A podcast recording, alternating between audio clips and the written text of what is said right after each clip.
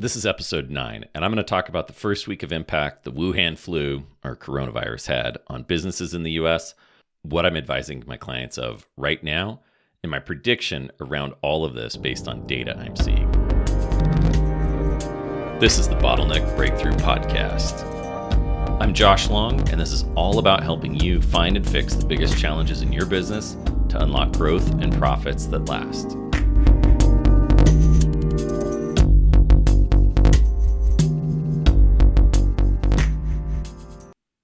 Hey, hey, well, we're going to continue this coronavirus talk because we can't avoid it. It's been essentially a week since uh, this hit really, really hard in the US uh, and elsewhere.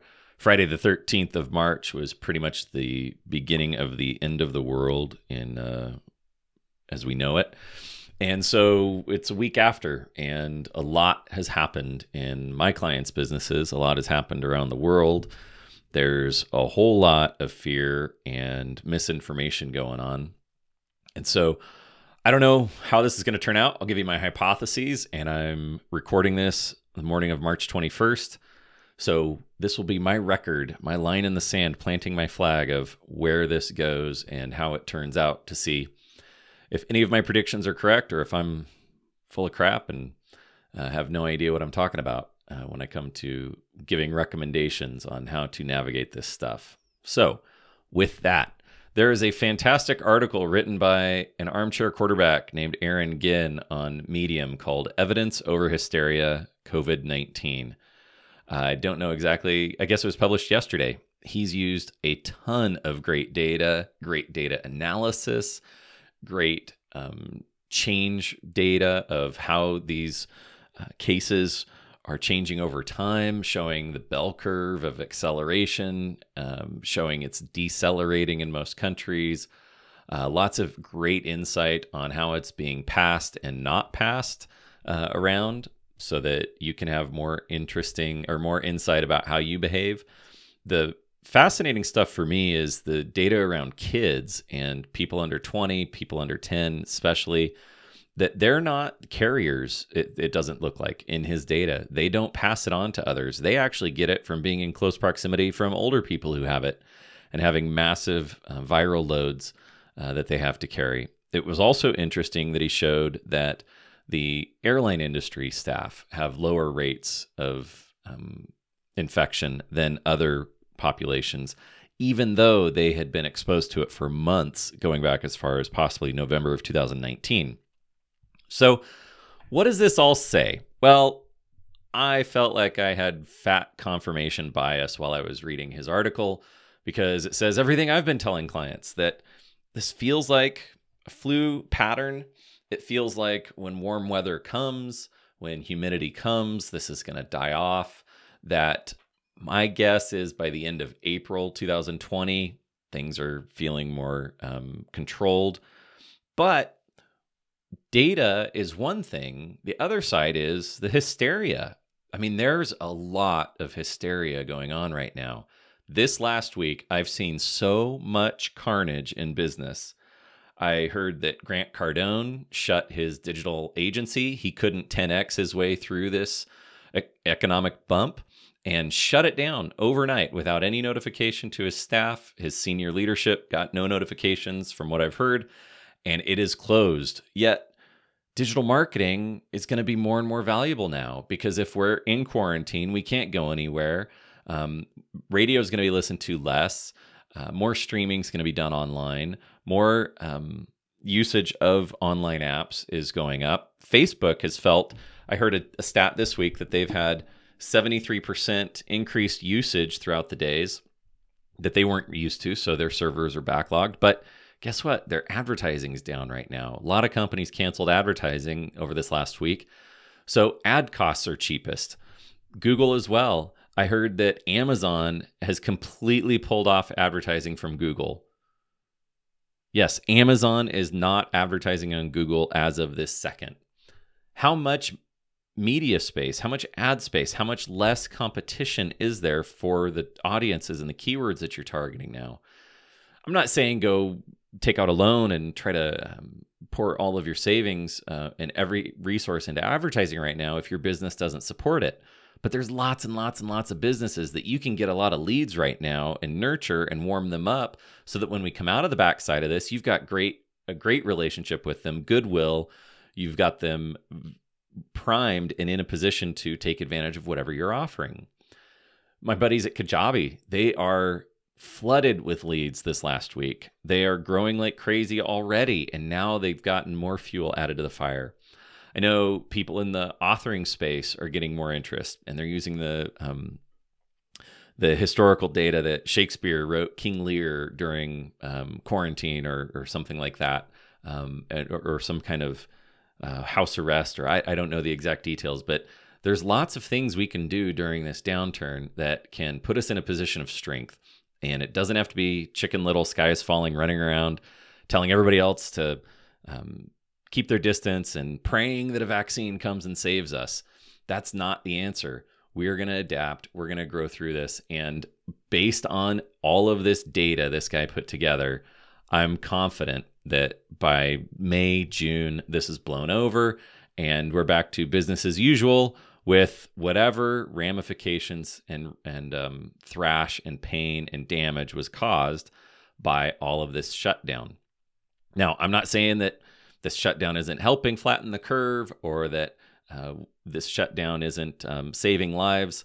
I- I'm not saying any of that. I'm just saying the data shows things are improving, even though it feels like the end of the world was just last week. Now, what do you do through this? Well, you have to adapt. That's what us entrepreneurs do. We have adapted since the dawn of time. We've innovated. We come up with all sorts of great solutions that keep making the world a better place. I've talked with dozens and dozens and dozens of business owners this past week, and it's interesting. It's very polarizing the amount of business owners and entrepreneurs that are like, we've tried everything. We can't do anything now. We're stuck or our clients aren't responding to our messaging, or everybody's overwhelmed and fearful. But when we get down to it, they just are stuck on doing things the same way they've been used to doing forever. Because we've gotten fat and happy, it's been easy to serve clients. It's been easy to do the minimum, do the standard, get our fee, move on. But a big opportunity right now is to do a lot of things on behalf of your clients.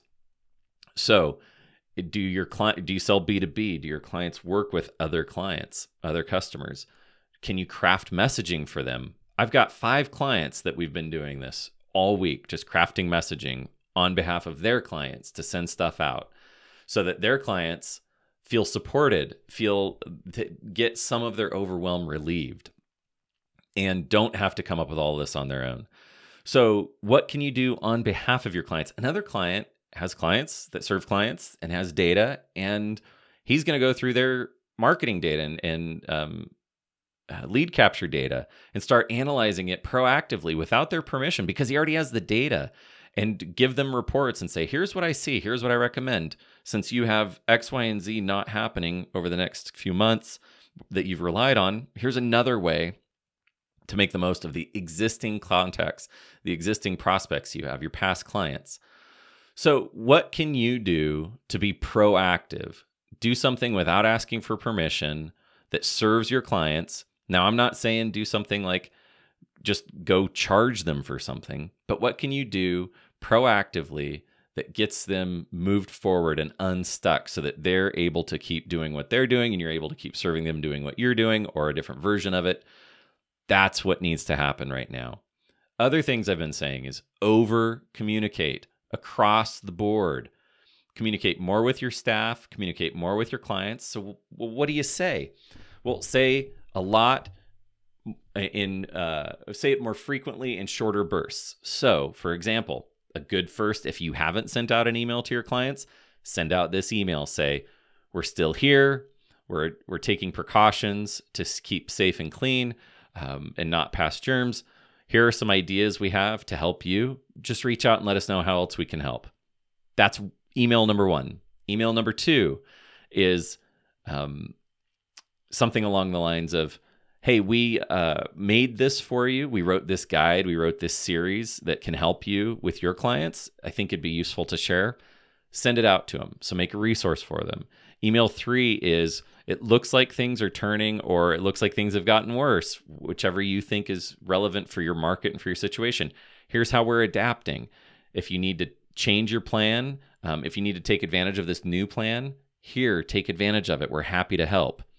And then what do you do when they start calling to cancel? Well, pause. Give them a break, pause, something. Give them a month off.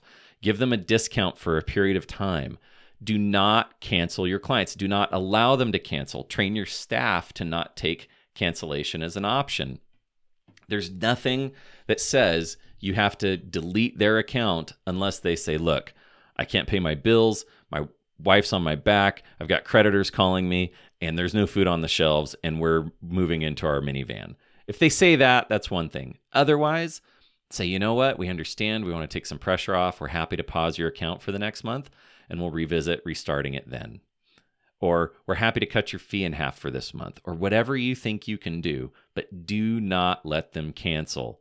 It's so costly to re-engage customers. And if this, if I'm right, if I plant my flag in the ground and say by middle of May, we're back and everybody's up and running, uh, or most people are back up and running, then that month pause, maybe two month pause, is all you needed to keep that client and show some grace and have a fantastic, stronger relationship when we get back into things. So work through that scripting uh, for your staff. Let them know, hey, I know you're empathetic. I know you care about our customers. I know you're worried about their finances, but we're here to help them. And here's some sanity we can give them is to help them not cancel all of the work we've done or all of these projects or whatever your situation is. We're saving them from their fear. We're helping them not make rash emotional decisions that are overreacting because overreaction causes all sorts of trauma and causes all sorts of mistakes. And there's a great quote um, that I've that I shared. I got it from my buddy Justin Fairman. He used it in the context of um, of an article about change, and I gotta find this article. Let's see. Yep. So this was from Captain Roger Herbert Abair. I'm not sure how you pronounce it. He was a former commander of the Navy SEAL training, and this goes back to making mistakes out of fear. He says, when you look at historic mistakes on the battlefield, they're almost always associated with fear and panic. So the capacity to control these impulses is extremely important. So, again, back to your staff. When you're talking to them and saying, look, we're just helping our clients avoid a historic mistake that's based on their fear and panic. That's it. We're just serving them. We're trying to be the calm one that with the level head around us.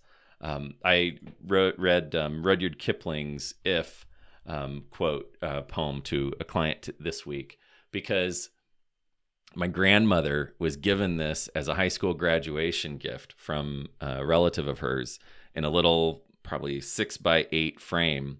And I had that sitting by my desk for years, and it had a really cool inscription on the back of the frame but it says, I'm just going to read it to you right now because it's so perfect and it plays off of what um, uh, Herbert said about the um, pan- fear and panic. And so Kipling says, if you can keep your head when all about you are losing theirs and blaming it on you, if you can trust yourself when all men doubt you, but make allowance for their doubting too, if you can wait and not be tired by waiting, or being lied about, don't deal in lies, or being hated, don't give way to hating, and yet don't look too good nor talk too wise. And so that's the chaos phrase, par, um, paragraph. Then he moves on if you can dream and not make dreams your master, if you can think and not make thoughts your aim, if you can meet triumph and disaster and treat those two impostors just the same. Triumph and disaster, treat them the same. If you can bear to hear the truth you've spoken, twisted by knaves to make a trap for fools, or watch the things you gave your life to broken and stoop and build them up with worn out tools. If you can make one heap of all your winnings and risk it on one turn of pitch and toss, and lose and start it again at your beginnings and never breathe a, breathe a word about your loss, if you can force your heart and nerve and sinew to serve you your turn long after they are gone, and so hold on when there is nothing in you except the will which says to, to them, hold on.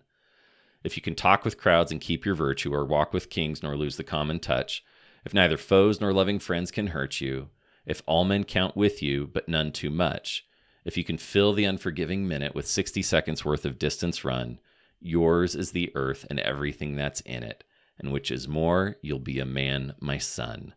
Again, can we keep our heads during all of this chaos? There's no reason for the insanity going on right now. So, what do we do next? Well, I've talked about communication, I've talked about um, looking at the data, but the data and the pattern of the um, viral spread and the illnesses that are coming out of it are one thing. The other side of it is the insanity of humanity that's going on right now. So many people are freaking out. That if the if the spread cuts down and the weather changes it and by end of April we see that the hysteria of um, spreading is over, there's still chance that the people in charge may not allow us to go back. There may be enough people in leadership that are so fearful of the spread still being out there, of not trusting that it's really gone, or maybe a second um, wave can overtake the world. What do we do then? We have no control over that, right? We are not policymakers. We are not government leaders.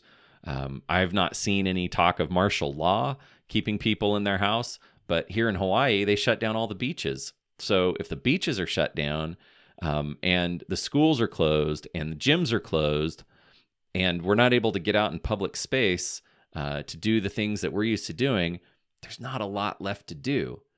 So hysteria may continue. That is possible. I don't know how that will will shift over the summer. So, figuring out what to do next. I say just like last episode, you create a contingency plan based on some if this then that behavior. Um, so if revenue continues to go down, if you're in one of those businesses where revenue is dropped and you give them a break for a month, and a month in, they're still not able to restart your services, and you're still giving them another month break, then obviously your cash reserves, you have to start letting people go or cutting back hours. Again, I would cut back hours before I let people go because finding employees, um, if you've got good ones, finding good ones is hard. It's always a risk and you want to keep them around. But if they're bad employees and you've been looking for a reason to get rid of them, obviously now is a good time to do it while there's government support, while there's extra um, aid for people that are losing jobs right now. But make it based off of logic. Don't make it make it based off of your fear or predictions that the world is going to end. Um, and this goes into, um, I think, some of the change going on right now that there's a lot of judgment going around being cast at people. I know the mayor of the island of Hawaii is getting a lot of grief right now because he's saying that um, businesses don't have to close, and I think schools are going to go back in session at, in another week, which will be a two-week spring break, which is pretty mild. And I agree with him. I think it's fantastic. Looking at the data from that article on Medium, kids don't pass it as as um, readily. They're not the petri dishes like they usually are with the regular flu in this case. So why close the schools and add billions of dollars of cost, or in this case of this island, tens of millions of dollars of unnecessary cost?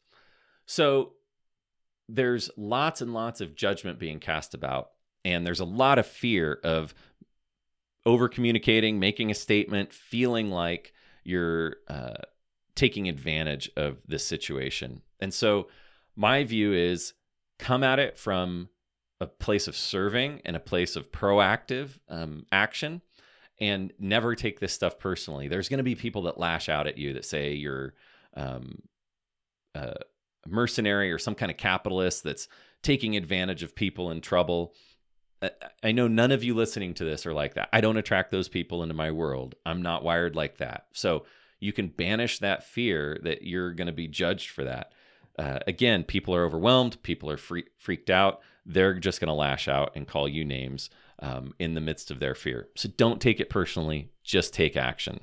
The other thing that I think is interesting is I've seen a lot of behavior, mostly from owners to their staff, but I'm curious to see if it comes out between business owners or um, larger companies dealing with smaller companies. And that is around the behavior that Robert Ringer talks about in his book, Winning Through Intimidation. And this is something that I'm really interested to keep an eye on because there's lots and lots and lots of opportunities for growth, for strategic partnership, for taking over market share. But in winning through intimidation, and that's a misnomer on the title, uh, a lot of people thought it meant winning by intimidating others. He meant, Ringer meant, and when you read the book, you see it instantly winning while being intimidated or being others attempt to intimidate you. And I don't have all of the personalities memorized in it, but I remember a couple that I've already seen come out this week. And one is the um, deal maker or the person trying to intimidate you that tries to uh, buddy you up and say how all the ways they're never going to screw you. And then those are exactly the ways they're going to screw you. And so as you look at partnerships or strategic alliances or other things, just some red flags. If people are leading with uh, overly empathetic language, saying, "Oh, I totally understand," and th- that will never happen. We and they they go out of their way to communicate how great they are and hum- humanizing they are um, in, in their dealings. That usually means that they're that's the number one way they're going to fail is by taking advantage of you uh, in an inhuman inhumane way in a in a way that plays off of your emotions in a way that leverages your um, your goodwill and your trust so keep an eye on that um, the others i think uh, winning through intimidation is a great book to read right now as you prepare for um, more uncertain times more uh, shady, I guess, uh, unscrupulous people that are trying to take advantage during these times. Um, the other that I think are I prefer working or dealing with. I don't like working with them, but I like I prefer dealing with them over the others in the book. Are the ones that are very cutthroat and very blunt and just in your face about how they're going to try to um, take your take your lunch and um, you'll like you'll thank them for it later. I mean I, that's the um, personality I've dealt with a lot over the years. And I find those guys are fun for me because they think I really care, which I don't most of the time. And so I can get into the ring and kind of bash heads with them. All the while, I'm moving my hands off to the side, um, distracting them with the head bashing while I'm getting what I want around the other side. So I get them distracted. Um, on what they think matters and then i'm really getting something else on the other side and i can't think of an example um, uh, but I'll, I'll see if i can make one up on the fly where um, i i might be negotiating over a major part of a deal that i really don't care about let's say that it's the uh, monthly fee and i really don't care about that monthly fee um, but i'm just like stuck digging my heels in and making it seem like a really big deal but what i really want is the client data and so I put the client data as a third line item later in the contract, and they never see it, but they get so stuck on the monthly fee that I focus like a pit bull on it. And I'm like, no, no, you're being greedy. Uh, I, I don't work with greedy people. This is worth 10 grand a month. And they're like, 10 grand? No way. I'm giving you five. And I'm like, screw you. This is not how we're going to do this. And again, using strong language, interrupting their pattern, punching back, and again, it, this is uh, goes back to my friend Steve Siebert uh, that always said years ago, um, never take a deal that you can't walk away from because the instant you can't walk away from it is the minute they get all the, the other party gets all the control. So as I'm negotiating over fee, and then I'm like, fine, I'll do it for seven grand a month, but you can't tell anybody. And we're revisiting this after three months because I'm going to crush it, and you're going to thank me for it. And again, I don't come across that blunt, but occasionally I do. I've t- I've said that recently to more clients. Um, and so then they feel like they got one over on me. They got got me for seven grand a month on this project when I really wanted ten. But in reality, I just wanted the client data. And again, this is all make believe, but I, I think this is a good example that the client data is worth hundreds of thousands of dollars to me in this situation. And so they don't even realize that that's what I cared about. But because they got fixated on the price, I just went there with them and got in and distracted them. So as you go through opportunities, be aware of telltale signs when they overemphasize oh yeah i'm so honest i'm so trustworthy yeah i'll never screw you i've never screwed anybody. Like those are those are classic markers that they have a bad habit of screwing people they have a bad habit of manipulating people emotionally and they st- they think they're a good person through it. It's the craziest thing to watch they i mean every person even hitler thought he was a good guy like that's the funny thing about human psychology is these guys don't realize just what little place in hell is is set aside for them in their absolutely crazy behavior. Um, but they still think they're good, and they still think that they are on, integrous, and all these things that you and I would look at and just shake our head in disbelief. So I think winning through intimidation would be a great book to pick up right now. Um, another one uh, that I love that uh, has come up this week is um, The War of Art by Steve Pressfield. Um, for those of you that haven't heard it, it's a play on the words from The Art of War by Sun Tzu. Um, but the um, the War of Art by Steve Pressfield is really great about pushing through resistance, finding your sweet spot. Um, I think that that's great for us to all toughen up a bit right now. I know I said to somebody earlier in the week, last weekend, uh, I was in a pretty dark spot. I was frustrated. I was cynical. I was feeling uh, a bit on the hopeless end of the spectrum. Um, nowhere near anywhere near hopeless, but it was towards that spectrum, which is unusual for me. And I realized I needed to delete Facebook and Instagram for a while and just get out of the trough of vomit that people were spewing of fear and um, uh, hopelessness. And I got much better. It was a tough week. There were some tough days I had. Um, I'll be honest. Uh, Tuesday, Wednesday of this week, there were fires and decisions I watched clients make that I 100% disagree with that I did not want any part of. And I felt like shit Thursday. And um, I had an interaction with a buddy of mine from college. And I apologized with him yesterday because I realized, wow, I was in a really cynical, frustrated, short space. And um, so I I realize like we're not all perfect through this. So I'm just sharing that uh, even I, who a lot of people think is always optimistic or encouraging or finding the the positive side of things, I had a hard time this week. But there's still a path through.